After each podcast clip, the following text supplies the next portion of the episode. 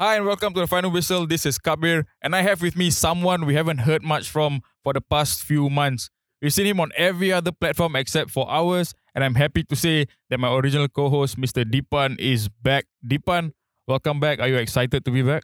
Definitely so excited to be back. Um, I've been listening to the final whistle from the sidelines, you know, itching to get back to host the show. Uh, first of all, huge thanks to Shan, Jerome, and Farah who helmed the show while I was away. Um, and yeah, you know, what an interesting episode to be back for. You know, I've been wanting to speak to this guest for such a long time. Um, you know, before I intro- introduce him, you know, football punditry. What comes to your mind when I say these words? Um, it's something that I've always wanted to do as a kid, but realized that I will never be good at simply because I don't have that critical eye that you need to be a pundit.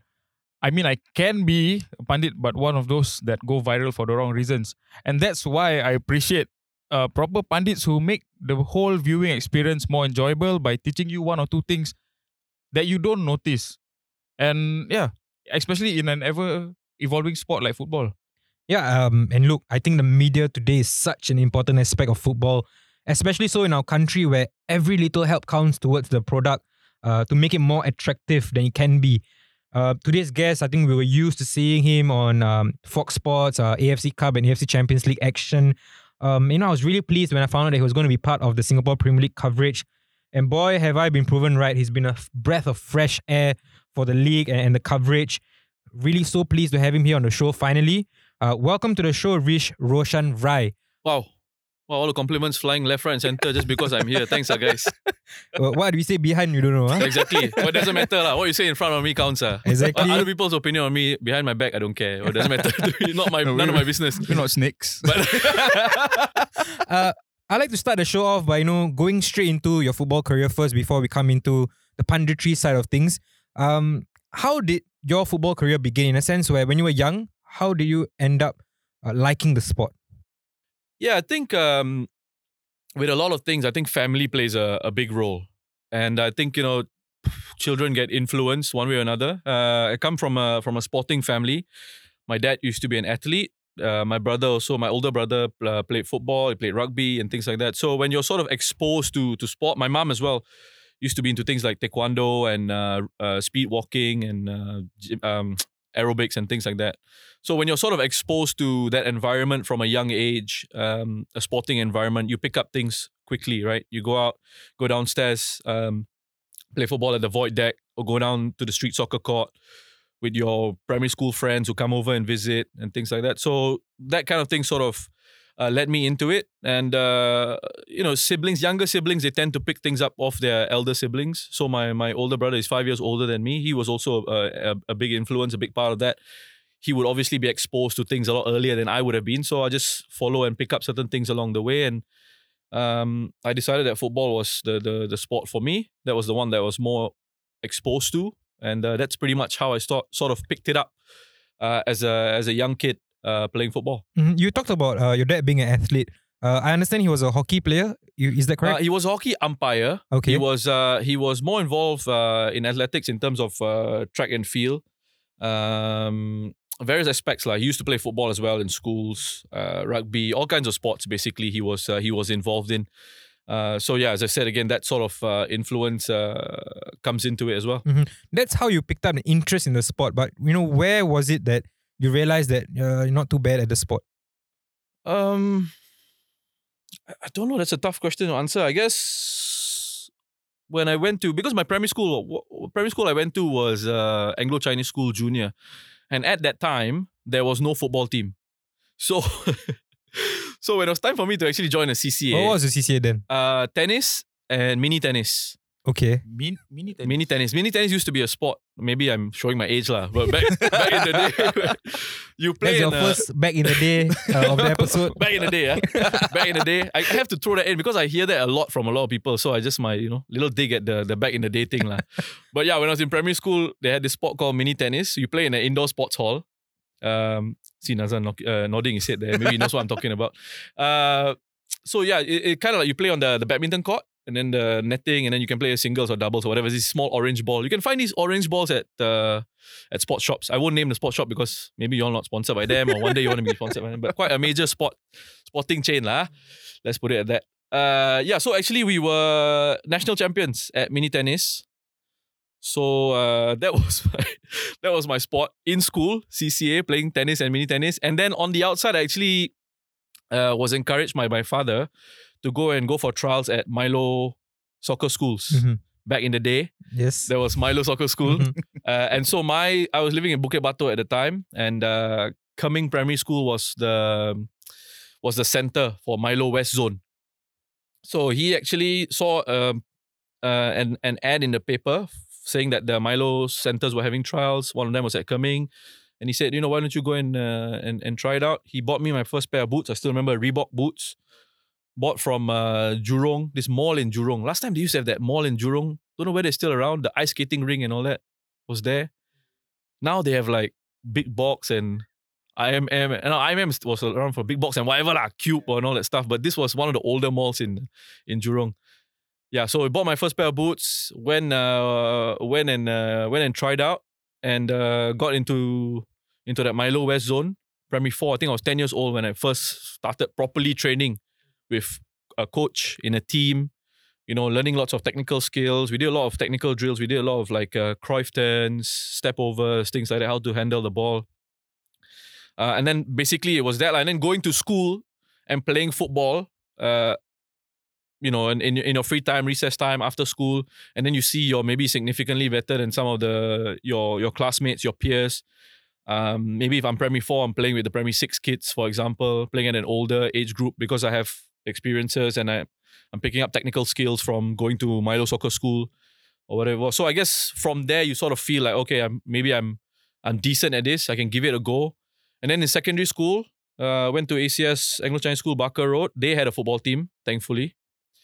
Uh, joined the football team. No mini tennis this time. No mini tennis. gave up the the tennis. gave up the tennis. Um, concentrated on the football. And uh, actually, the first year that I played, 13 years old, playing in the C division, uh, um, didn't get any sort of opportunity to play any COE or, or, or things like that. And then uh, from 14, I managed to join uh, Clementi Khalsa. So that was my first Center of Excellence club. From Clementi Khalsa, uh, where do you end up next uh, in terms of your development? I was actually scouted in a school game. I was playing for Anglo Chinese School, Barker Road, in the B division competition. And I remember after a game at Whitley Secondary, we were playing. Was it Whitley or one of the other schools we were playing at? Maybe Bartley or Whitley, one of those. Um, I remember this coach. I think his name was Razali. Razali, uh, back then was uh, Home United under 16 coach. And uh, he sort of came up to me after a game and said, you know, uh, can I have your number? You know, come down for for trials, come down for training. So I was like delighted, uh, you know, go and try it with uh, Home United, big club in Singapore, right? And you know, to be scouted by them and to be going for for these training sessions and eventually making the team was uh, was a big deal for me. So that was that was the next step. So 15 years old, went into the under 16s at uh, at Home United. Uh, and I played there for like four years up until I was I was 18 basically with the same coach. Uh, learned a lot, developed a lot while I was there, and uh, and yeah, Home United basically for for those four years in the COE system, 15, 16, 17, uh, and 18. So you were with Home United uh, up to the point where you enlisted for national service, correct? Yeah. Um, before national service, uh, were you thinking of NS as a ob- as an obstacle? Uh, did you feel like I'm developing well here? Now I've got to go for NS. Were you worried at all about your professional football career uh, being disrupted? Not really. Uh, after 18, actually, if I if I go back to this, after 18, once you're done with the under 18s, then the next step is Prime League, right? And so, uh, never really got the call up to go for Prime League trials at Home United. I got I got a call once from one coach, and then he just asked me, "What position do you play?" And I said, "Oh, I play in midfield." Oh, you're not striker? ah?" Then I'm like, "No, I'm I play in midfield." Okay, okay, never mind, bye. And that was it. so I guess he was quite specific, lah. You know, he was looking for a, for a, for a striker. So, uh, so actually, I stopped stopped playing after that. I didn't play any Prime League. Uh, and and remember at this time as well, 16 I did my O levels. 17 I went into Polytechnic for a year. I went to Nanyang Polytechnic. Um, and I didn't do I didn't do that well in my O levels in the sense that I couldn't pick the courses that I actually wanted to pick. Um, so I actually ended up in in IT, information technology, which was horrible for me. Really. You know, like it was people say it was all Greek, but it was all like IT basically, code and all that kind of stuff, which was just I couldn't wrap my head around it. So I spent a year there. I tried to switch courses to sport and uh, wellness. I think sport and wellness management or something. They had a course there at the time. Uh, wasn't successful. So then uh, at that point, I guess we I, I uh, decided along with my family to just forget about forget about poly this time. Leave, get out of it. Go to national service. Go and do your national service, and then uh, and then come out and see what uh, what you can do after that. So I, I in national service I played for my unit, Special Operations Command. Uh, and that sort of helped me to sort of keep going. But even at that point in time, I was already thinking maybe football's not for me. Maybe I'm not going to make the grade. I didn't play Prime League. You know, uh, maybe it's time to think about possibly what about a, uh, a career in the police force. You know, that was something I, I genuinely considered because I really enjoyed my national service, which is a very rare thing for a lot of Singaporeans to say, right? But national service, I had a blast. I loved it so much. The six months that I spent in uh, police academy was fantastic. You know, uh, you make you meet a lot lots of different people. You learn lots of different things, and and and I thought learning about that side of the law, police law, and and things like that, investigation techniques and all that kind of stuff was really cool. Uh, and then uh, going into special operations command, I thought was really cool as well because that was again something I wanted to do while I was in uh, uh, at the at the police academy. So went into SOC and uh, had had a great time as well. You know, you learn all kinds of stuff like the police tactical stuff and and things like that. You get you get used as um, um, when they want to test pepper spray, you get used as the the dummy, the taser. So I've been tasered before as well. I know what it feels like. Uh, but yeah, you learn all kinds of fantastic stuff, uh, and and and so yeah, I really enjoyed my my national service, and I think it actually helped me to develop as a person as well. You know, you learn how to become independent. You know, you you learn that this is the realities of the world uh, getting to go out and uh, deal with people on a day to day basis as a, as an officer and uh, dealing the, with the realities of the situation. Uh. So yeah, I know I'm diverging away from from football there, but uh, so yeah, that was actually in my mind that was sort of the the crossroads for me. Do I give up football completely and and pursue a proper career, or do I try and and and stick with it? So that was sort of the next decision that I needed to make. And after national service, um, I went to go and do my diplomas again. I went to do my diploma, then I did my advanced diploma, uh, and then I went into uh, university um, with Murdoch University. They have a campus here in uh, in Singapore. So during that time, my dad again actually came up to me and said, "Why don't you give football another try?"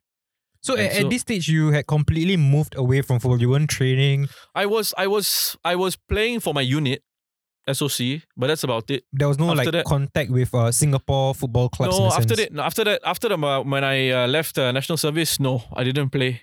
I didn't play my diploma year. I didn't play my advanced diploma. I didn't play. This was about two years. Yeah, a couple of years. Uh, I didn't play in those years, and uh, I mean play socially only. You know, for Sunday league teams and things like that. So that part, yes, I did. But organized football and all that, not not really. No, nothing. But why didn't you go down that SPF route? Signing Uh, why didn't I go down that route? That's a good question. Uh, I think the decision that I made was that I wanted to come out and get my degree first, and then try to as an officer? see what happens as an officer, rather than you know applying with the. I at that time I would have just had O levels, so it was more about okay, go out, go and study first, and then see what you want to do. Go get see if you can get your degree first, and then see what you want to do. So uh, that was behind my my decision making uh, at that point. Uh, but yeah, to come back to your to your question, Deepan, um, uh, leaving uh, after my degree, my dad asking me to go and, and try out, and uh, somehow I just showed up at Toa Payoh Stadium with Balestier Khalsa and tried out, tried my luck. So, so what was the reasoning behind your dad wanting you to, you know, give it another try? Was it because he probably noticed that um you f- it feels like you have unfinished business in terms of your football? Yeah, Uh, probably. I think he always believed that I was I was talented enough to play. Uh, and to this day also he still believes that. He said that you never probably never made the full use of your potential. Um, which I appreciate because I, I like feedback from people who care about me and I take it on, take it on board. It's important to not only hear the good stuff, uh, but to hear it from people who who love you and want the best for you. So yeah, I think he he definitely must have seen something in me, right, to encourage me to to go back into it. I mean, how many? I don't know. I'm I'm very lucky. The family that I have are very lucky. My my my mom, my dad, my brother, all brilliant. Later on, my my my girlfriend who became my wife, fantastic. But how many parents out there would actually say to their kids, you know, after they've once they go into university, right? Go and go and try and play a sport again professionally. And so he encouraged me to go for it. He made some calls just to find out whether there were any like opportunities to go and train with anyone. And uh, there was an opening at uh, at Balestier. So there were no like open trials or anything. I just literally showed up with my boots and walked into the changing room at Toa Payoh Stadium. You know, I think Karim was the coach at that time. Don't know if y'all remember Karim. He Was it Karim Bencherifa or no, no, someone no. else? Uh, uh, another Karim. okay. Uh, he was an athlete coach at uh, at Balestier Khalsa at the time. So I remember sitting in the stands at Toa Payoh Stadium. He walks across and I went, "Oh hi, uh, you Coach Karim." He's like, "Yeah." He looked at me like, "Yeah, who's this kid?" Like you know. And I said, "Oh, I just want to try out uh, for the for the Prime League team." And he said, "Oh, okay, okay, okay." Uh, thankfully, he didn't chase me away. He gave me. A, he asked me to go into the dressing room. I changed. I went to the dressing room and the way someone looked at me is like, who is this monkey coming in here? This clown, never heard of him before, never seen him before, thinks he can just come in. Because I think actually I realized why they were looking at me that way. Because later on down the road, you start to see sometimes people will just come in randomly and try. So they probably thought I was just some random fellow from the street lah coming in. Just- want to sorry, just want to pick up on that because uh, I was having a conversation a, a few weeks ago about this, right? About um how uh, a friend I have who used to be in the football scene, he has this criticism of you know uh, players coming for trials, you know, because they have the connections. I know we're going to digress a bit away here from from uh, Roshan himself, but it does happen a lot, uh, and I know it personally. It happens a lot. Do you think it's fair though that um, just because of certain connections that you have, because you you have uh, benefited from it, right? Because you got a chance with Balestier. But is it fair that this happens, and um, is it fair to say that there needs to be something done about this so that people can have a fair chance of coming for trials to clubs and, and getting a, a fair pathway into the clubs? I think so. Uh, I, I don't think that anyone does anything in life on their own. Uh, you know, we always anyone who tells you I did it everything on my own, I think is not being genuine, lah. You know that you got people, to hustle, lah. Yeah, people help you along the way. People, people help you along the way. You know, and and give you opportunities and sometimes doors are, are open for you. But then it's up to you to to then take the next step, right? Uh, no point. I go for a trial, and if they decide I'm not good enough, I'm not good enough. There's nothing more that that these so-called connections could have done for me. You know, at the end of the day, you have to be in there on on merit. But in your case, your father didn't have any. No, my dad didn't have any connections. No, He he, made- just he actually just asked He became your agent, lah. Kind of. He didn't. He didn't. He didn't say. He didn't go around to clubs and call them and say, hey, I, "My son wants to come in" and all that. He just asked people around in the industry. You know, where were there any uh, opportunities to to go and train, and not even like a trial. Just go and train and see see what could come about. And and maybe that's a lesson for people who are that person who's commenting about not having connections. Why don't you make your own connections? Why don't you go actually bring your boots and go to a stadium and say, "Can I have a kickabout? Can I have a Yeah, trial?" that- that's a very, You know? very good point. Yeah. yeah instead of you know maybe just complaining about it you can go and do something about it go and you know you know these days as well especially even in in this industry right you can start, set up set up your own podcast you're frustrated with things you can set something up and go and talk about it and it's the same you know you go and bring your boots and, and see what happens if you're if you're good you know there's an avenue of course now we're in covid times things are a little bit different i'm talking about general situation so to to answer your question, yeah, f- for sure. In any industry, not just football, in any industry, there are people with connections who get things that maybe you deserve that you sh- you should get and don't get or whatever. Um, but also at times maybe you can bang down doors on your own as well if you get the chance to. If you get the chance to. Fantastic point. Uh, you said you ended up at Balestier and um, you know, you went for these trials and all. Um, how was the selection process like? Uh, when did you find out that uh you're going to get a chance with Balestier Khalsa? So actually, uh, the first training session, I actually trained with the S League team, and then uh, because the Prime League team trained later, so I think as the Prime League team came in, then uh, Karim said to me, you know, just go and train with them instead. Better you go and train with them. So I went to the Prime League team, and uh, Nasaruddin was the coach at the time. Uh, Nasaruddin, great guy by the way. Uh, and so I started training with him. He was thinking, who is this guy? You know, fallen from the sky, and then suddenly he's here training. Left and Left- yeah. so actually, I, I I think showing out of the blue, sort of, and and showing some of these guys that I could play, uh, kind of helped to earn a bit of respect because I could hear their murmurs. You know, they were speaking to one of these guys who actually used to play with uh, in the Home United youth teams. Uh, I can't remember his full name now. Ju Juhairi or Juhaimi or something like that. So they were like talking to him and saying, "Hey, budak ni okay eh, boleh main eh." Like you know, like so I was like, okay ah, you know, they they, they probably thought uh, this guy don't understand Malay lah. So, uh, so then he was like telling them, uh, yeah, actually he played for Home United back then. Just he hasn't played for a while. So, um, and I think NASA saw it as an opportunity to to sign me up in the mid season uh window For the Prime League. For the Prime League team. Mhm. And so, uh, yeah, that's what happened. Actually, it's, it's interesting because uh, I joined them for training. There was no window yet. And then after a few weeks, I went to go to uh, Melbourne to be with my girlfriend for a month because she was studying there. Uh, and then stopped training with them. And then again, I sort of came back. And then Nasa was like, what, what, where do you go? Like, you know, you, you came out of the blue, you went away, you came back out of the blue again. So now this time, hopefully you're not going anywhere. And uh, yeah, I was able to to sign a contract with them.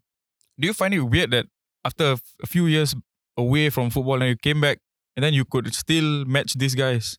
Yeah, I don't know. I I did find it weird. I, I thought there would be like some serious deficiency in my game.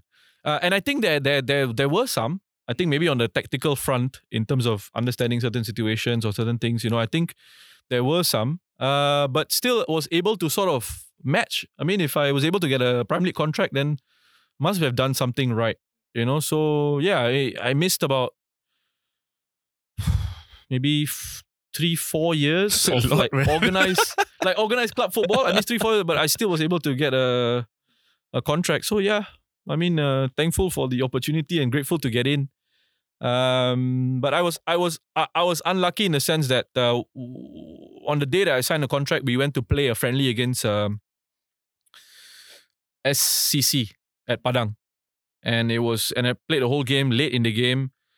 Uh, I was chasing a long ball that was played in behind. I was chasing it through, and then my hamstring just went pump. You could actually hear it, and so that meant that I had the primary contract.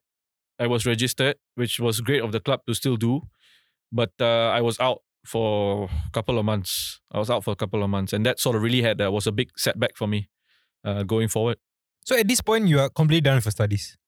Degree Uh, done. no, no, all. no. At this point, I'm still uh, working on my uh, working on my degree. Degree, okay. So uh, we will come to that a bit later in terms of balancing itself. Uh, but after this injury that you suffered, um, how did you end up, you know, getting an appearance for for the club?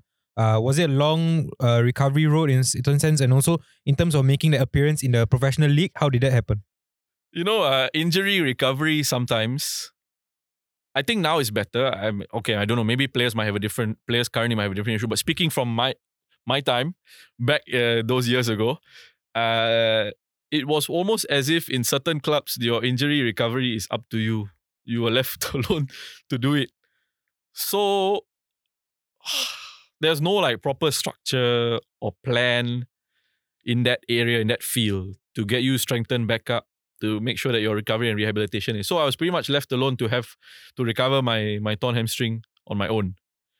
And so when that happens, you don't do proper recovery, you come back, you think it's healed, then the other side tears because of you know, you're not done the proper strengthening and things like that. So that's actually what, what happened to me. I came back to training, other side split, tore, and then I was out again for another three, four weeks.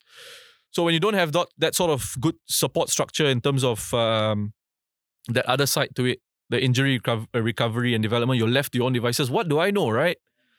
I'm a player. I'm not a sports science specialist. I'm not a physio. I don't know these things. You know, I can go and do and re- I can go and do research. Yes, I can, but I'm still uh, sort of limited in that in that sense. You know, and uh, again, as I said, I was pretty much left to to my own devices. uh. So I go to sometimes go to uh, Mount Alvernia. Last time S League they had a deal with uh, Mount Alvernia, one of the, the doctors there. You could go there for for treatment and therapy. So I'd go there uh, to do some uh, recovery and things like that, physio uh, and things like that. Eventually, I was able to to try and come back to it, but I missed a lot of of, of football. And, and and and by this age, I was already 22. So 22, and last time Prime League was under 23. So next year was going to be 23. If we don't make it S League by then, that's it. You know. So um, I, I was a bit concerned about what would happen uh, beyond that after the injuries. So, do you go on to make a S League appearance in this crunch time? At that time, no, I didn't. So when it came to the next year, the year after that, 2008, is when NASA took over as uh, Balestier's head coach. And then he sat me down in the office and said, you know, he had signed a lot of his Prime League players to play in the S League. Balestier at the time was, you know, looking at all these young players and uh, What do you mean at that time? giving yeah, true. nothing not not much has changed right? Even currently. Uh, but it- i mean in that sense it was good because it's a club that can give you a stepping stone and an opportunity to play. So there's always positives and, and negatives to it right? So um anyway he sat me down and he said i can't give you an S League contract because simply because you haven't proven that you deserve a contract. You haven't played enough. You have these injuries. I'll give you a you can play in the Prime League team. And uh, coach that time was marco Oh, Marco Uh, was a Prime League coach. at that time Okay. yeah. So I keep saying at that time a lot. Um, so yeah, Marco was the coach, and uh, I said, yeah, fine. I'll take the Prime League contract. I'll prove myself again. No problem. And uh, so I got it. This time, thankfully, I was able to stay free from injury. After a few months into the season, um, the S League team had a bit of an injury crisis of their own. I got the opportunity to step in, and from then on, I, I didn't look back. Mid season, I got a, a professional contract, my first, pro professional contract Mm. uh, mid season in 2000, I got my first prof- professional contract, and um, just just went from there. And all this time, uh, I'm also doing my uh, my my degree. I'm just finishing up my degree and all that. So actually, Balestier were were good. Um, they helped. They helped as part of my my deal, as part of my contract deal. They actually gave me a bit of money to help with my school fees, my university fees as well. So that was really nice of them. And you know, they said, uh, you go and finish your studies. If you need time off for uh, exams, take a time off for exams, which uh, I did. Exam times, I would I would take uh, a couple of days over there. But also, football, you know, you train a couple of hours days. You you like it. It's also a nice release for you. So I didn't really take too much time off. Uh, but yeah, they were very supportive and uh, and I had good opportunities to finish off my degree and play uh, football in the S League at, at the same time. So, how was your, your first steps in, in the S League at the time? Uh, did you find the level, you know, doable? Uh, was it a bit tougher than you thought? How was it like? Yeah, it took some time to adjust. I still remember my debut game against uh, Korean Super Reds. Wow, okay. Yeah. And uh, this was the Korean Super Reds that was actually good. Mm. They were challenging for it wasn't the Korean Super Reds that first came in. It was the the ones that were that were kind of good. And uh, uh, live game Jalan Besar uh, Stadium. Uh, we took the lead, I think, very early on in that game. And I remember running around a lot, running, chasing, and then uh, I'm thinking as a player, you know, having to impress, run, hustle, chase, close down. Um, and then I and then I'm thinking, wow, I'm getting like quite tired. You know, must be getting close to halftime. I look out at the game clock, 14 minutes. like what? Yeah, better pace yourself. Okay, okay, better pace yourself. Others, you know. And by 60th minute or so, well, 65th minute, cramp already. Leg cramp. So I just not used to the Intensity. Intensity. Mm. uh, but you know, after a month or so, you know, you just play, and the more you play, you get used to it. And it's funny because you play, then you play S League, and then if, for example, Prime League, you they need someone to help out, or you need to gain some match fitness, you go and play Prime League. Suddenly, you you have like so much time on the ball. It's like the step, the level is down, and that's where you came from. But now you're playing in it, you're thinking this is so easy. So um, and, and that's why I think you know in, in football development as well, people always talk about playing at a higher level if you can to try and play at a different pace because then you know you you you get used to it then you you see what it is and then suddenly things at a lower level become become easier. Easier, yeah. you know what i mean? So um so yeah it took some time to to get adjusted to it but uh i think i was i think i was okay. I think i, I did okay.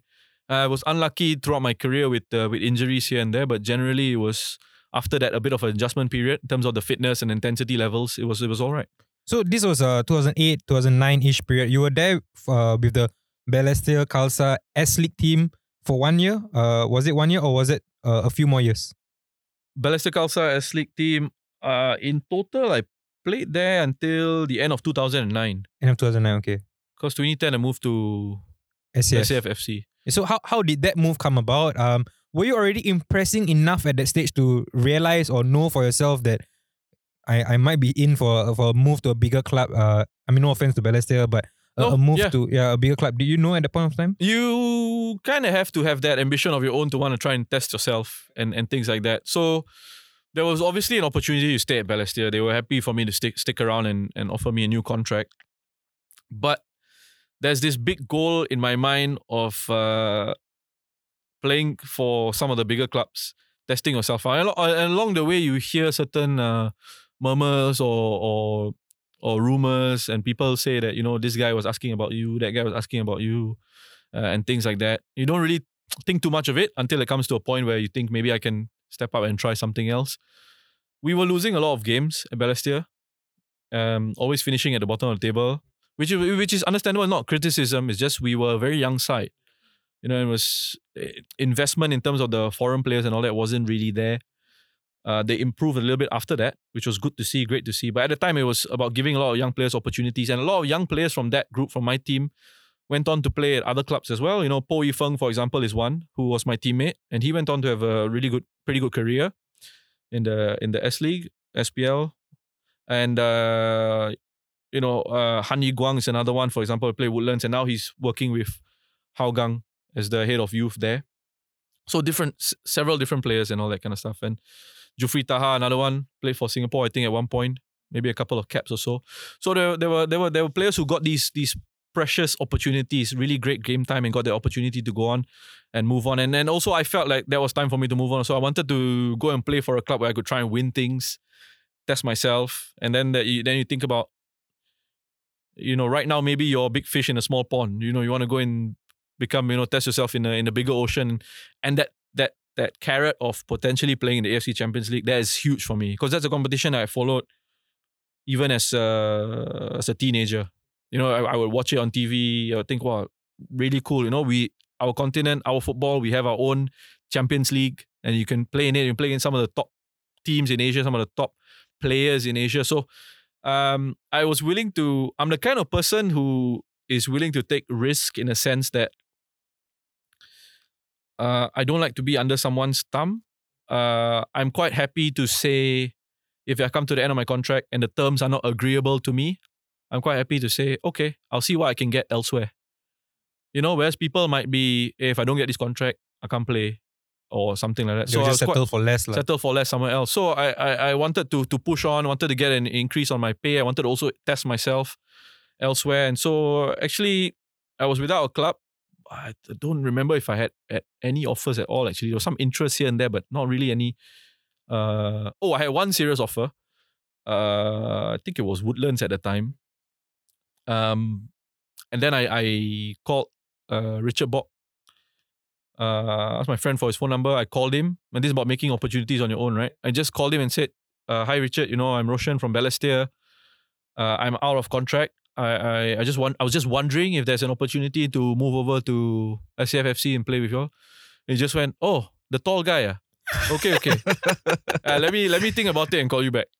And thankfully, he called me back, and uh, went in, signed the the contract with them, and uh, was absolutely delighted to to be to move over there.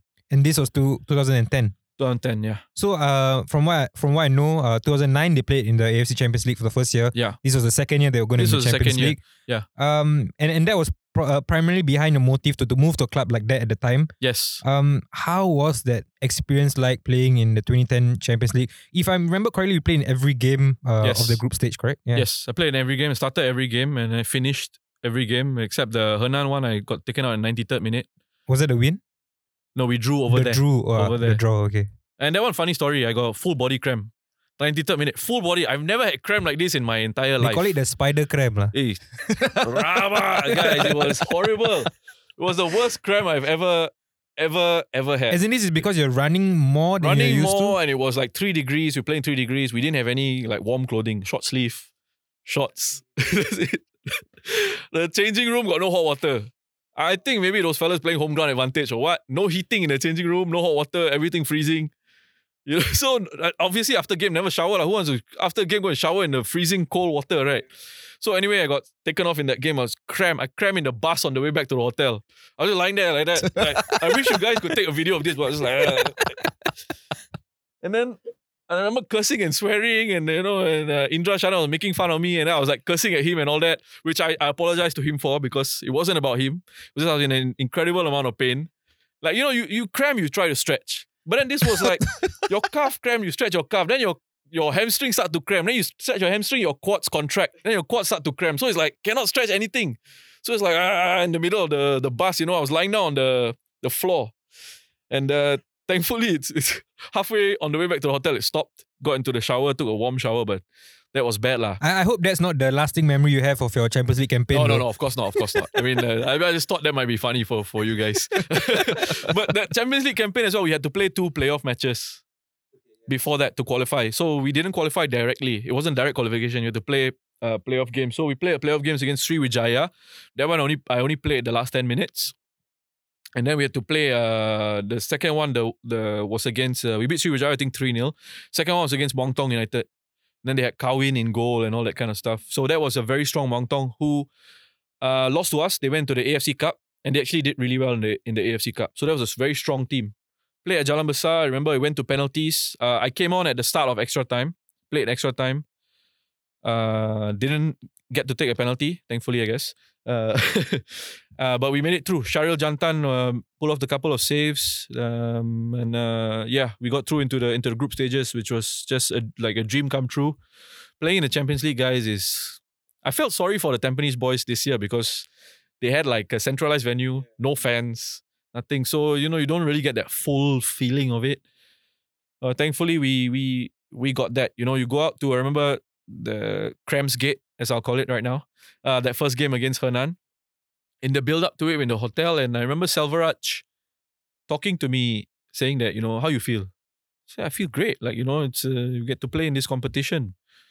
Um, it's what I want to do. It's what I've I've uh, always aimed for. And he said, "Oh, when uh, before kickoff, I will ask you again how you feel." So I think uh, I don't know whether it's true, but I think he might have had the feeling that I would be like uh, overawed or nervous about it or things like that. And then I remember coming up to the warm up, going to the stadium. You know, you got the police escort in the bus all the way through, roads cleared for you.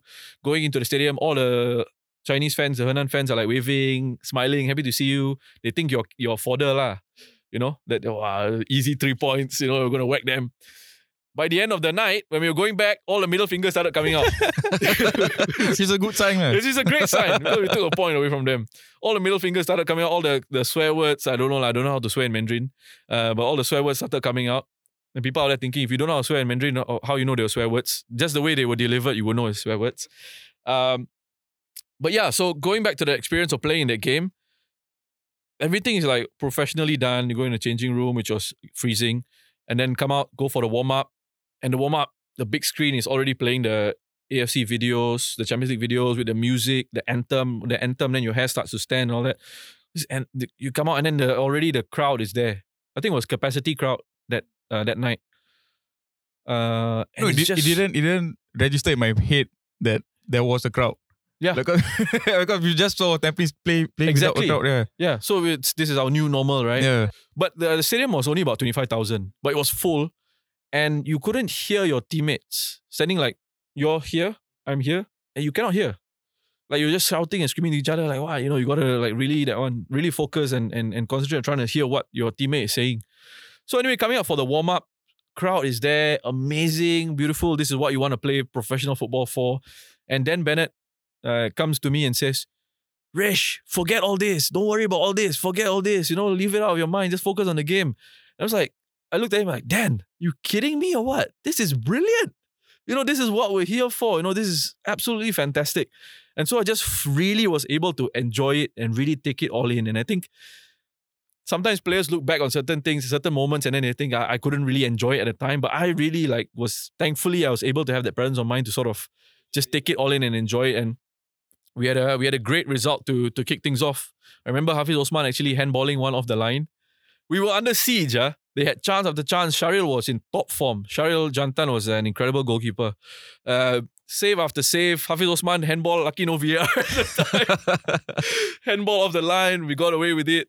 Uh, a couple of chances of our own. Came away with a point, which was a, a great way to start things. And then games against uh, games against Gamba, games against Suwon, the level of play, the difference in level of play, going to play in Gamba, and again, fans in the stand, Japanese fans and all that, and um, yeah, just just really, really what an incredible uh, experience it was playing the AFC Champions League. I really wish that I could have played more campaigns in it.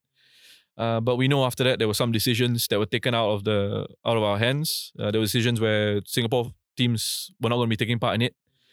Whoever it was in their wisdom who decided at the time, uh, I think it set us back a, a little bit uh, at that point. So it's a, a, bit of a shame, but I guess thankfully now we've got teams who are able to go back in. And of course, that was a, a fundamental part of your of your career with uh, the Singapore Armed Forces FC at that time. Um, moving on from there, um, you next secured a move, I think a year or, or so later, uh, to Home United, uh, where you know you were with previously at, at the youth level.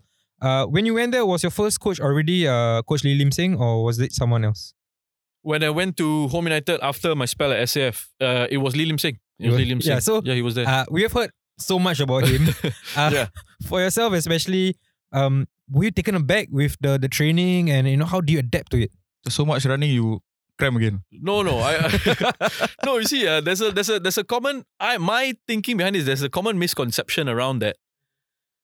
That uh, for me, I didn't have any issue with running and fitness. You're a professional footballer. If the coach asks you to run, go and run. Just go and run. That's you're you're paid right to to do whatever the coach wants from you. You're paid. That part I have no problem with. He want to run me into the ground. He ran and he ran me into the ground. I'll show you all my shin. This injury that I got. I actually had a hole in my shin at one point. Yeah, we'll come back to that a little bit later. Remind me. Uh, but uh, the, the the the the thing that I didn't like about him and my time there is that I find that that there was a lack of respect amongst between him and some players. He was playing favorites with some guys as well, and some players know it to run. Some players come morning, run, afternoon also run. And uh, again, it's not about the fitness thing. You know, it's about the the respect. Like if you need to make people feel a part of the squad. There were players that he, for one reason or another, didn't like. Were you one of them? Uh, yeah, I think I was. Initially, I think I was. Uh, initially, I think it was because there was me, um, Zaid Ahmad. You all remember Zaid Ahmad? Saiful Iskandar. There were a few of us who had to come uh, morning, train, run. Like, okay, first of all, I this I have to say that when I went into preseason, I wasn't fit enough because already at the end of um, my time at SAFFC, uh, I had a move that I was supposed to go to Hougang. That move fell through. Again, some garbage, which we won't go into, but that move fell through. Uh, and then um, I thought, okay, maybe I'm not going to play anymore. So actually, I thought 2011 that was going to be the end. I'm not going to play anymore. So this move to Home United sort of kind of came out of the blue in a sense, you know. And uh, and I and I hadn't been preparing myself in the off season to start again to play again. So I, I kind of switched off a little bit. So yes, I wasn't as fit as I should have been going to preseason. Uh, but after that, um, just the way that he he treated some of us in the sense that you know he say y'all you're not happy? Get out. Go go to another club. Go. I think he basically wanted you to leave. He basically wanted to, you to leave and maybe it was a test. I don't know maybe. But again as I say I'm not one of those who gives up easily. You want me to come 6 a.m I will come 6 a.m and I, and I kept doing that. And I was run down. I was like falling sick because your immune levels are are low and all that kind of stuff. But whatever I'll still do it because I'm contracted. You're paying me whether my pay is good, pay is poor, pay whatever, as long as I sign a contract, you will get my best. And uh, so I just kept at it, kept at it, kept at it until I got fit. And he had to he had to play me. The first game of the season, I think I played. Uh, there was a charity shield game as well that I played. Um, I think it was against Tampines at the time. So by, by this point, had you won him over or? I don't know. I don't know whether I won him over, but I he he he played me. Uh, but still, it's not like we were talking that much or whatever, you know. And and I just found that he didn't really know how to take pressure away from players. He's the kind of guy who like will say to the team, "Oh, today you don't win, tomorrow we come and run." Like- ah, okay. You know, it's it's a stupid thing to say. like why? Yeah. You know, you are putting that that fear of punishment into players and you are using it's a very old school kind of mentality. I don't blame him because that's probably the culture he was brought up in, what he he knew, what he learned. And all due respect to him, he was an incredible player, played in, in World Cup and all that. There's no question marks about it. Cannot, nobody can criticize that. He said he used to run up mountains and, and shit like that four times, train four times a day. Morning, they go run up mountain. Before lunch, they go gym. After lunch, they don't know do what, whatever the hell they do. And then afternoon train again, even wha- whatever stories he used to tell. Uh. But yeah, it's just the, basically, it's just, uh, I found it to be a lack of respecting. And, and that year at, at, at Home United that I had, on a personal level, it wasn't a good year for me on the pitch uh, just because of all this. I started to lose my love for for playing football, lose my love for the game. I just didn't really enjoy it. I played some games here and there, um, and especially towards actually towards the end of the season, or mid season even, or mid season towards the end of the season, players just didn't started not wanting to play for him. You know, and they say I got knee injury, I got this, I got that. He used to take out a video camera, put it on the side of the track, and video us running and I think it was to see, put on video who were the players who were not following instructions, who were not running, and things so he could use that to go back and complain to management about the guys. The funny thing is, it's the guys who he kind of was playing favorites with that didn't need to to run and all that, that they sort of fell out with. That they sort of fell out with. Which And- marked the beginning of the end for him. lah. Which marked, the- I don't know, he was there for another couple of years, right? I think in the next year he won like a Singapore Cup or something. Yeah, like Singapore Cup. No, Yeah. but but in a sense, having already lost these players that you're mentioning about, um, would you say that as a player you thought he might be gone next year? You know, I might stick around. He was, dude, he was talking about leaving during the season. He was coming into it. He went in the papers at one point and said, I didn't choose any of these players. These players were forced upon me. Already you say that about your, your dressing room. What do you think morale is going to be like, right? And uh, you know, he would come in at, at some points. He would come in and be like, "I have a lot of offer from uh, China. I have a lot of offer from this, that, and the other." Selling the players. telling us I have I can go anytime. So actually in my, in my mind exactly that. There were a few of us were thinking, please, please just go. Please just go.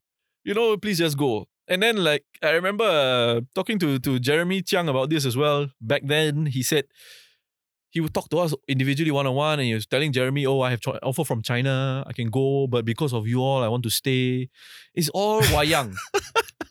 Eh, it's all wayang, and uh, a lot of uh, and, uh, a lot of reporters back then fell for it as well, lah. You know, thinking that no players are all attitude problem or whatever. But maybe some are. Every industry has bad apples, but also for me, my personal problem with that was the the the the lack of respect. I just didn't like how he treated people and how he treated me.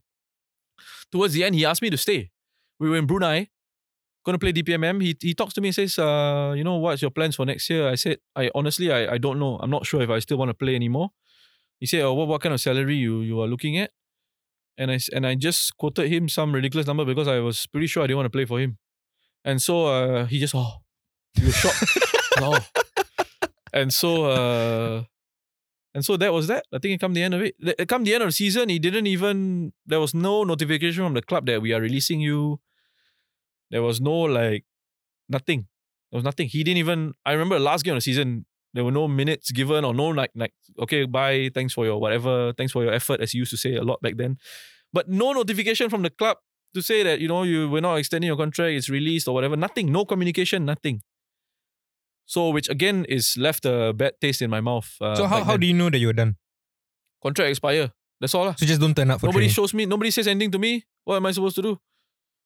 Nobody's talking to me about anything. Nobody gives me uh your, your contract expired. What? You know, I mean, you get the sense that writing's on the wall. You know, you're not going to be here. I know I made my own decision there, but still there's no communication, and that's not the way things should be done. You know, you need to communicate to to to to people, have that professional courtesy and professional respect to say that we are not retaining you, or you know, or if you've decided you don't want to stay, we're also not retaining you, or something. Just have a just have a chat. It doesn't take much. You know, you can even just take a phone call and and tell someone, you know, we're not using you anymore for for next year. Fine. So so were all these reasons um did they push you to ending your career earlier than you would have thought? No, I think I was I think I was also sort of coming to a to a natural end. Like I said, that year I felt like really I didn't want to that year was really bad on that front. I lost a lot of confidence. I didn't feel like I was enjoying playing football a lot anymore. I was uh I had lots of injuries as well in my career. Like I said early on, I had hamstring injuries, and then uh, at Toa Payoh Stadium, the pitch, goodness, the pitch. I this game again funny enough, against Super Reds. It was a live match.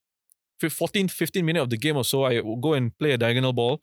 And then as I step down on the follow through, steps on an uneven surface, the pitch was rock hard and bumpy. It just goes like that, like almost 90 degrees. Mm. Crack.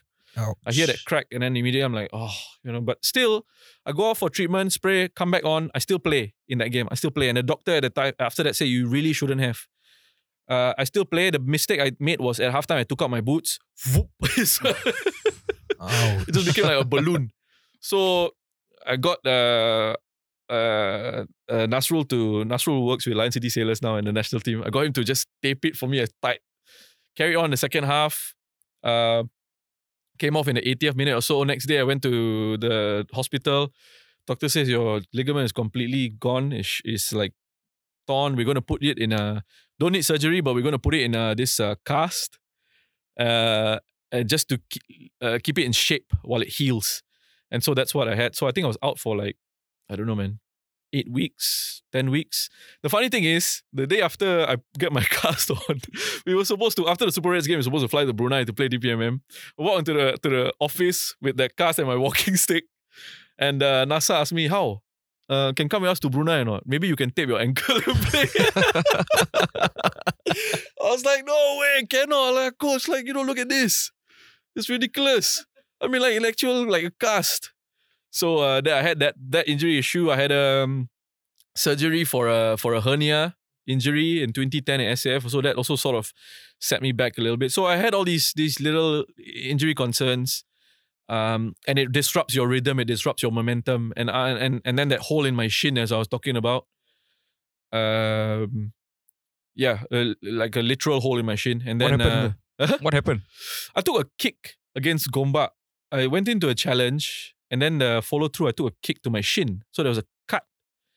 And then uh, the cut, I'm not sure how it developed into uh, an infection. And so the doctor actually had to scoop out Ah, the tissue and all that out of it. Get rid of the infection. Get rid of the infection. He had to do it like a couple of times. I I remember I had to go back twice to do this. So now there's that there's that uh, that thing on my shin a tattoo from your playing days. tattoo, whereas completely no hair. I'm quite hairy legged, but that, that area is like the ball spot. And, so, so yeah, so I came into to that. I thought I'm not, um, my career's not going anywhere. I'm not getting a national call up anytime soon. I don't see it happening. Um, I don't want to. I don't want to be playing S League until I'm 35 on not such a great salary, and then coming out at 35 and then having to find a job after that with no real world experience, no things like that. So I just thought just coming to a natural end, getting his injuries. I don't think I'm going to be that great a, a footballer. I'm not going to have this international football or whatever. And so just just decided that uh, that was it. And I want to try my luck out outside the world outside of football. From the highs of playing the Champions League with SAF and then playing home United for that Yeah, that season, yeah.